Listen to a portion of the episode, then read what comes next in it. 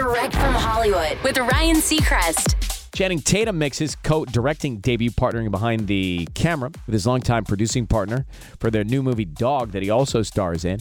It's a unique project as both actor and director because much of the movie features Channing alone with his canine companion. And although he's been a dog person his whole life, Channing left the set in awe of his canine co-stars and their trainers, telling people I knew a significant amount about training dogs beforehand, but these kinds of dogs are a different breed. They're just extraordinary. The trainers realize and notice things in the dog that I wasn't, like a mental tether they have with them, correcting behavior before it even happens. It was really fascinating to watch. It's like having the sixth sense with your kid. You know, if they've been quiet for too long, something's off. Dog in theaters today. That's direct from Hollywood.